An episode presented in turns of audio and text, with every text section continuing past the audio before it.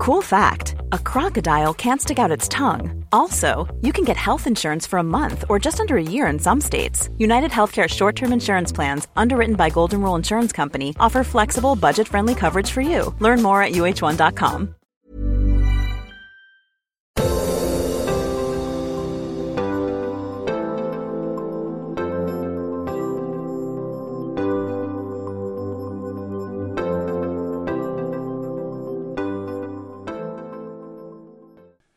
Welcome back to Bring Home Sandrine, a podcast covering the disappearance of Sandrine Jourdan. This is episode 13 Brad Speaks. My name is Graeme Crowley. Thank you very much for listening. The podcast has been created for a mature audience. There is discussion about suicide and death, and listener discretion is advised. The thoughts and opinions in this podcast are mine. There have been some interesting developments in this case since episode 12 dropped on 19 November 2023. Firstly, you may recall I mentioned Moreton Life, a quarterly magazine for the Moreton Bay area. That magazine wrote an article on Sandrine for their summer edition, which came out in December 2023. If you have not seen the magazine or the article, I have placed a link to the article on my Facebook page, Graeme Crowley Podcast Investigations. Hopefully, it may jog a memory. I'm now joined by Christine, Sandrine's sister, who has an amazing update on activities with the Coroner's Court. Hi, Christine, how are you? I'm good. How are you, Graeme? Yeah, I'm well, thanks. Christine, um, you have some information about the Coroner's Court, don't you? Yes. We're still crossing our fingers, but at this stage, they are looking into, they actually are looking into my sister's case, which is uh, a relief after 11 years of fighting it for it. But yeah, they are looking at getting it reopened. Yes, it's excellent news, isn't it? It's exciting. As I understand it, a family member wrote to the coroner. Is that correct? That's correct. And outlined uh, information about all three men in her life that was previously not known by the coroner. That's right, isn't it?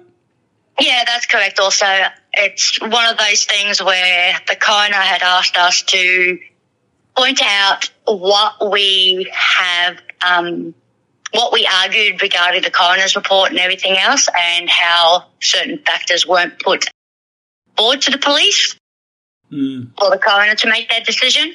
Yep. So the coroner's uh, indicated that they've reopened the file. It's not conclusive that they'll hold a coroner's inquest, but at least they're looking at the file again, aren't they? That's correct. They are actually looking at it instead of dismissing us for a change. So that's we're, that's we're, a bonus. exactly. Whereas previously the file was closed, so that's exciting. Obviously, we don't yeah, know how long it's going to take. They haven't indicated that to you, have they? No, they haven't. I haven't heard any more uh, apart from several emails just asking for more information, and that's all we keep get asked is more information, more info. That we need more info. We need more this. We need more. Yep. And for the listeners' uh, benefit and understanding, if there is an inquest, there'll be a lot of people who are called to give evidence in the coroner's court. You know, there's no refusing to answer. You have to answer the question. It could be a game changer, really. It could definitely be a game changer. It, it's going to open up all of those loopholes that everybody keeps pointing out and all the little lies and everything else that keeps getting mentioned and that certain people in her life keeps bringing up that attention. It's We're going to get answers. It just feels like 2024, we are going to get some answers finally. Yeah, I hope so. I hope so too. Let's hope an inquest results from the file being reopened. That could result in the file being returned to the Queensland Police Service for further investigation. That would certainly save Team Jourdan from having to investigate the disappearance of Sandrine. Episode 12, Calling Brad, provoked an unprecedented amount of feedback. Thanks for listening. Just recently, Brad joined my Facebook group, Graeme Crowley Podcast Investigations. Welcome, Brad. You may recall in episode 12, Nikita, daughter of Sandrine, asked Brad some questions which Team Jourdan thought may help locate Sandrine. Brad has declined to speak with me directly, unfortunately, but he did provide some answers through a third party. Thanks, Brad. I have placed his answers on the Facebook page. Nikita asked some 22 main questions with quite a few questions interwoven. Although Brad did not answer all the questions asked of him, Team Jourdan will take whatever they can get, anything that will help locate Sandrine. Unfortunately, we are not that much advanced with the answers Brad has provided to this time. Hopefully, he can provide some more answers when he sees fit. On that note, Brad, I am happy to post Nikita's questions on the Facebook page if it helps you to consider each question separately, or send them to you via SMS. After all, the family is merely seeking to find Sandrine, and your knowledge of the matter is integral to that. These were Brad's first and second responses to Nikita's questions. Lisa is the third party that Brad responded to the questions through. Hi, Lisa. I have listened to the podcast and have two things to add. The ACA interview clip is assuming that I said I talked to her on my birthday. I didn't. I said that last day, which meant that the last day I talked to her, brackets a few days before, even though I don't recollect that. The second is that I never agreed to take Sandrine to the camp. I was mad at her and didn't even want to speak to her ever again. Peter said that I shouldn't bother talking to her, so I didn't. Okay, so there are his first two responses. You may recall episode 8 of the podcast, where I played a recording from a current affair. I'll play it again here to save you the trouble of going back and finding it. Can you tell us what happened to Sandrine? I talked to her on the last day, but that's it. The day she vanished, her family say Sandrine was supposed to be meeting up with another friend, Brad, and going to a retreat. Going to meet with her and go to a retreat, weren't you? Yep, drum retreat. Didn't see her that day? Brad says he was angry with Sandrine on the day she disappeared, and that's why they didn't meet. Yeah, I was actually really upset. I'm sorry, but I was. You know, that doesn't mean I did anything to her. The family seem to think that you and maybe others have information that you're not telling them. I don't have any information. I think under the circumstances, you know, if the police are talking to you, you take it pretty seriously. In a nutshell, Brad claims he spoke with Sandrine on the last day he saw her, which was about two or three days before she went missing. He says he was not referring to the day she went missing, which is the way most people, me included, understood it when I watched the ACA video. Brad, it took you eight years to provide that information. You were always in contact with Christine. You could have easily clarified the matter in 2015 by a simple SMS or messenger message. I don't intend to comment further on that matter. The ACA video, by the way, can be found on the Missing Sandrine Jourdan Facebook page. You can also find it on my YouTube channel, which is at Graeme Crowley 448. Brad's third comment was this. I have no more interest in talking to Graeme about this because he is using acting, brackets, as is Peter Morgan, to make it all sound dramatic. The invitation remains open, Brad, to be interviewed for the podcast. It would save a lot of time. I will broadcast whatever you wish to say, but please bear in mind anything you do say is subject to fact checking, as is the case with any matter I broadcast, me included. Brad's next comment was has Peter Morgan been investigated? Question mark, question mark, question mark. Lots has been left out about her and drugs. She is a convicted drug felon. She is making stuff up. I don't even have an uncle in Kyogle. I contacted Peter Morgan and put those allegations to her and offered her the right of reply. Hey, Peter, thanks for your time today. Thank you, Graeme. Brad responded to some of Nikita's questions, as you are aware. And he's made some specific allegations about you. Yes. And I would like to give you the right of reply on that. No worries. Now, he said specifically this Has Peter Morgan been investigated? I guess in relation to Sandrine. No, I've never been investigated. I was at home with my kids and my ex-husband in Mapleton the night that uh, Sandrine disappeared, but the police didn't even ask me where I was. Um, I think the police should have asked me questions, but um, they didn't. And I was disappointed that they didn't because I had a lot to say. Yeah. Lots has been left out about her and drugs. Actually, the, the next question uh, follows on for that. So, so if you don't mind, she is a convicted drug felon. Yes, yes. I'm not a convicted drug felon. Um, I have been very vocal about my cannabis activism, and uh, everyone who knows me knows that I'm a cannabis activist. But I've always been honest about that, and um, I'm not into hard drugs at all. I've seen what they do to people. I don't care what other people do with their bodies. I'm just not going to put it in my own body. But uh, I am not a convicted felon, and I don't even know if that's a valid title in this country. But yeah, definitely not. In fact, I have no convictions against me at all. That clarifies that she is making stuff up. He's very vague about that. He doesn't mention what you're making it up about. It's very hard or difficult, I would expect, to even give an answer to that. What about this? Uh... He claims he doesn't have an uncle in Kyogle.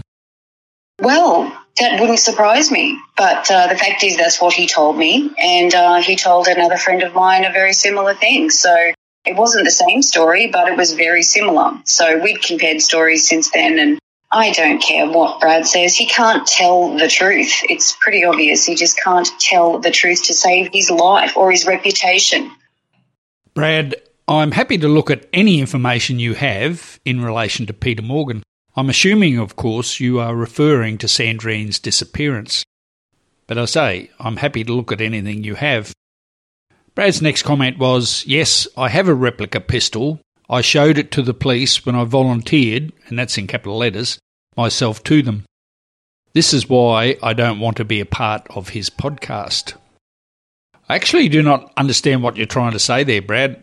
You are welcome to clarify it if you wish. And on that subject, Brad, that is not what others recollect about that matter, specifically Christine and Peter Morgan. I caught up with both of them and put your comments to them. He said that um, he volunteered himself to police to be interviewed, but you have a different take, don't you? The day the police spoke to him was the 1st of August. The 1st of August was also the same day I received a text message from him stating, Hi, this is Brad. Just letting you know I had nothing to do with Sandrine's case, that I am um, killing myself today. Yeah. So, what happened after you got that text message? After I got that text message, I called the police straight away. The police informed me that there was nothing they could do without me having a surname, rego, and details of what exactly he drove, his name, so that they and the area that he was at. But without a description of his car and a surname, there's they couldn't just pull over everybody. So I then got off the phone to the police, contacted a few of Sandrine's friends. Some of them um, were going to get back to me. Some of them are like, yep, this is, um, we've got, he drives a grey van. Peter Morgan was actually one of the ones that said he drives a grey van. Oh, I went, not a problem, thank you very much. Got off the phone to Peter, called the police. That within an hour or so of me calling the police back, he had been intercepted by the Kenilworth police station. His van was searched at the time. Police contacted me and told me that they had him in custody. Right. So volunteering himself is really sort of rewriting history, perhaps. He never volunteered. He was intercepted by police yeah. after I made the phone call saying that he was suicidal because I was worried about his well-being. Thanks. The next comment he makes, I'm aware that you know something about this because I've been talking to Christine. I, I, love, I love that. I love that. So he doesn't want to be on your podcast because he has a replica pistol and he showed it to the police when he volunteered himself to them. That makes perfect sense. Did Brad volunteer himself to the police on the 1st of August? No, he didn't. He didn't. Um, he called, um, he didn't call Christine. He texted Christine and he said that he was going to kill himself that day and that he loved Sandrine and he didn't do anything to her and he hoped that Christine believed him. And um, because Christine was alarmed that Brad said he was going to kill himself, she did the right thing. She called Triple O. She called me back and she wanted to know what kind of car he drives and uh, where he was. I knew where he was. He was in um, the overflow at Kenilworth, which is where we used to have our drumming camps. So I told uh, Christine the information. She related to the police. They picked her up. sorry, picked Brad up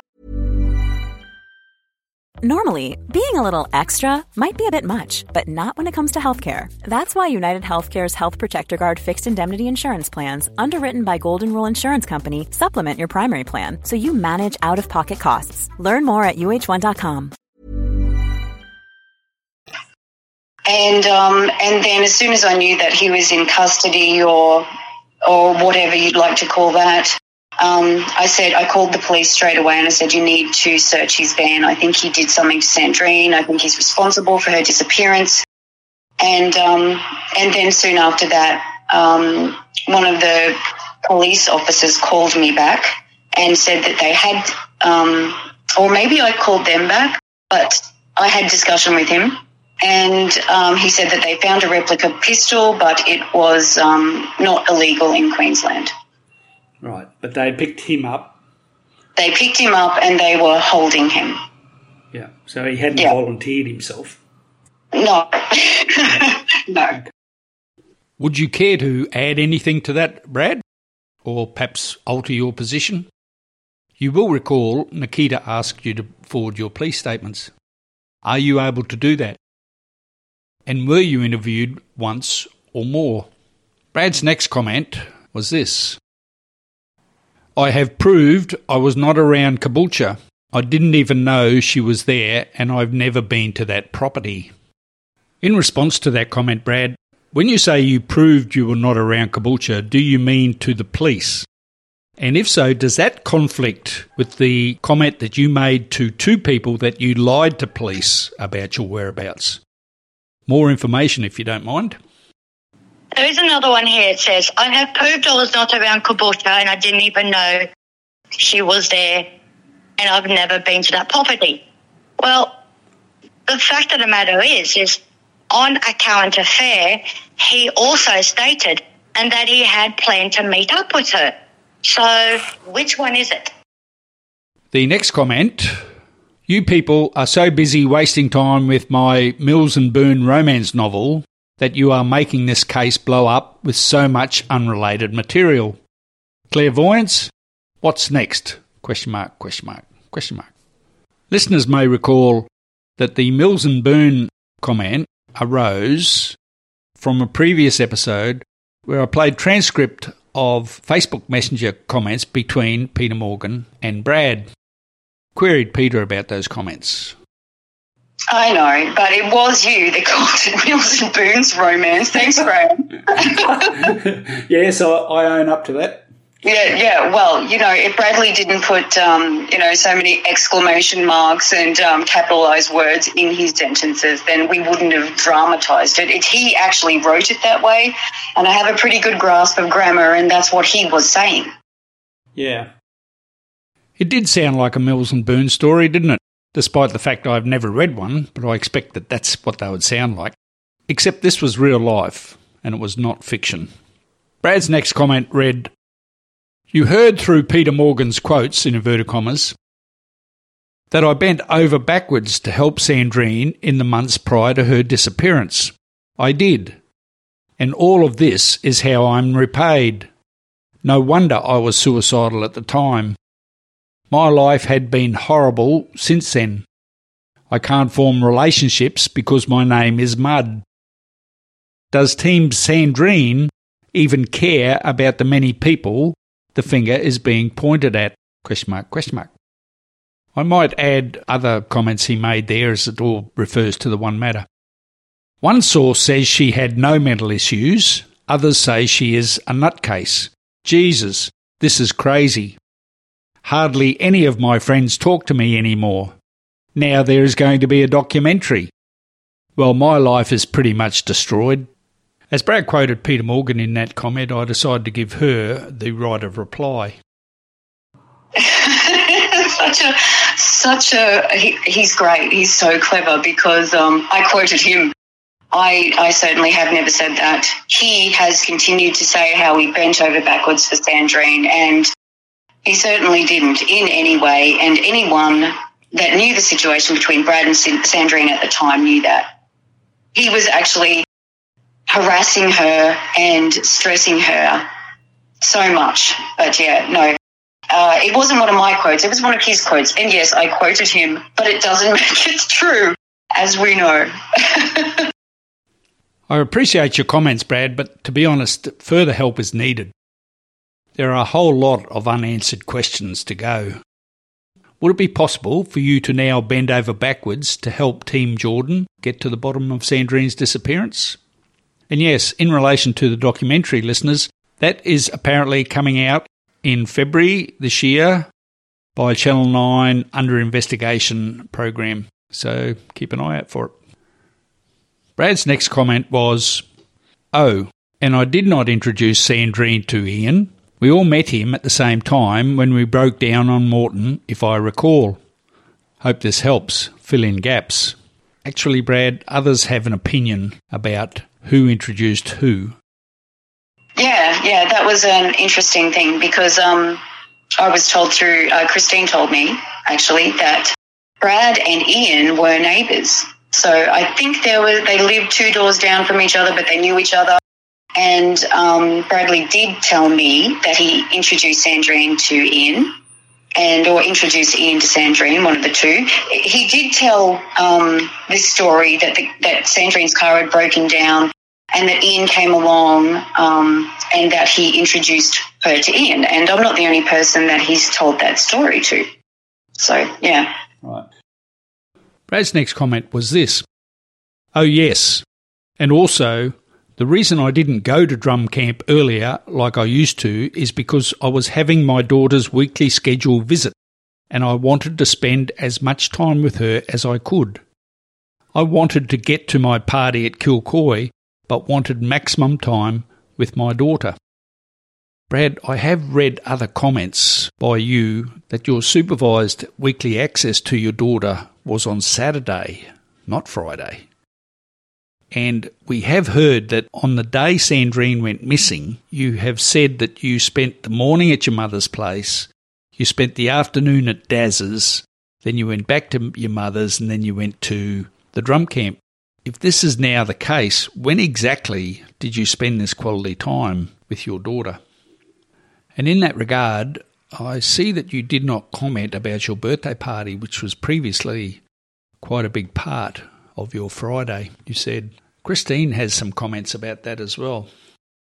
There is something I was thinking of and has been playing my mind lately is the fact that the 13th of July was actually his birthday.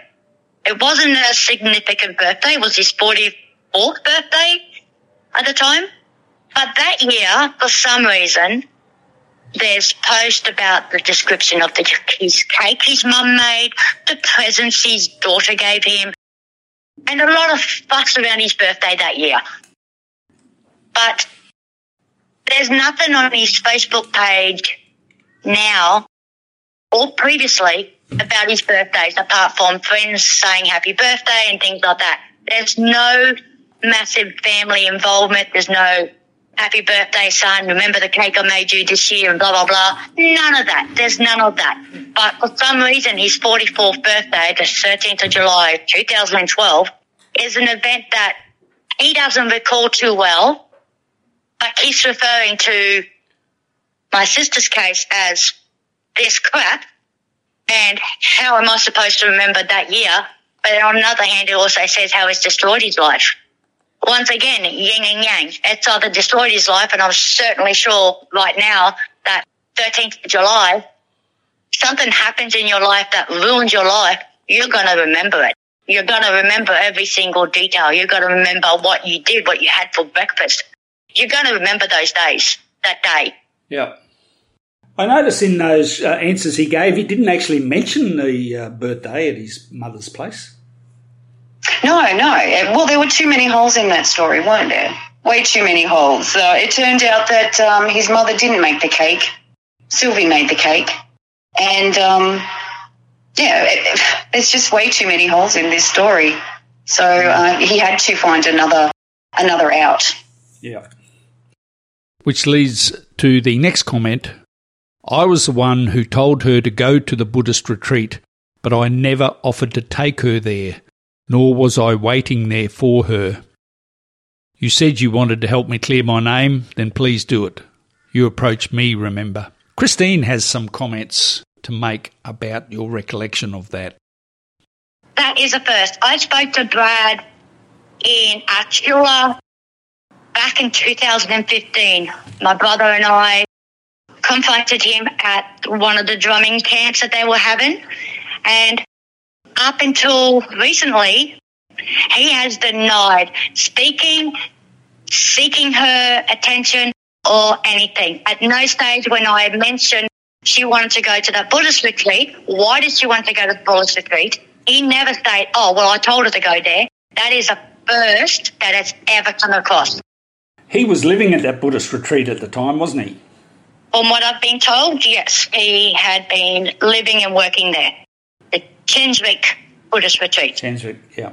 And that is the one that on the day Sandrine went missing is the same Buddhist retreat she mentioned to my mother and stating that she needed to get there. And why did she want to go there? As she told my mother, Brad was there and she was concerned for Brad's welfare. So she wanted to go and see Brad? Yes. All right. Another eight year delay in clarifying a matter. Let's hope you can do better. The next comment reads Peter Morgan needs to be investigated. I heard that they were all doing hard drugs. Peter is lying about so many things. Just read her other blogs. See if she is mentally stable. And again, I invite you to provide any information you have about Peter Morgan, and I guarantee I will look at it. Peter had these comments to make about your claims. Ah, right, right, yeah. Well, look, um, I don't do hard drugs. I think I've made myself very clear on that. I don't like them. I don't like anything to do with um, any hard drugs at all.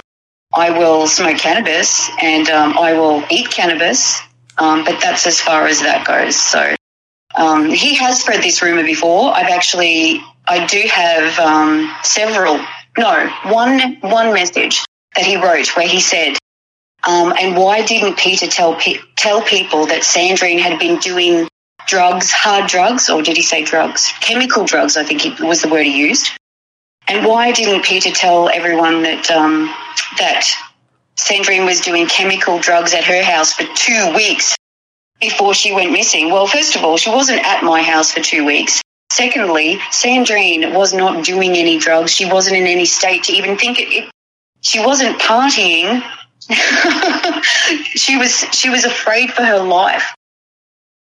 Brad's next comment refers to approval to third party Lisa to pass on his comments to me.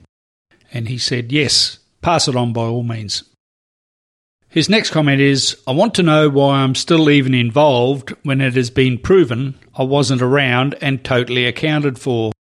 They are using me to keep the story going. This is why I didn't want to talk because no matter what I say, they are not believing it. It doesn't matter what they think in capital letters. I have witnesses to say where I was. Does she? Does Ian? Does John? And uh, Lisa said, Who were your witnesses when you were at your mum's? He replied, My parents, obviously. The police must have spoken to them. That's all the information Brad has provided at this time. Perhaps he can reflect on the comments here and, um, in fact, bend over backwards to help Team Jourdan get to the bottom of Sandrine's disappearance. Instead of fighting them, just talk to them. All the family are trying to do is have you answer the questions so they can locate Sandrine. Not too hard, I would have thought. That's it for Brad Speaks. If you follow the podcast, you will be advised when a new episode drops. If you like the podcast, please rate and review it for me. It does help spread the word. and it does make me look a better podcaster than I am. To rate it, just go to your podcast app, scroll down, and you'll see the stars and or review and just uh, go from there. Please tell your family and friends. The Facebook page is Missing Sandrine Jourdan. You can message me privately on my Facebook page, Graeme Crowley Podcast Investigations, or email me at graeme5353 at live.com. This podcast was made possible with the awesome assistance of the ACAST Creator Network.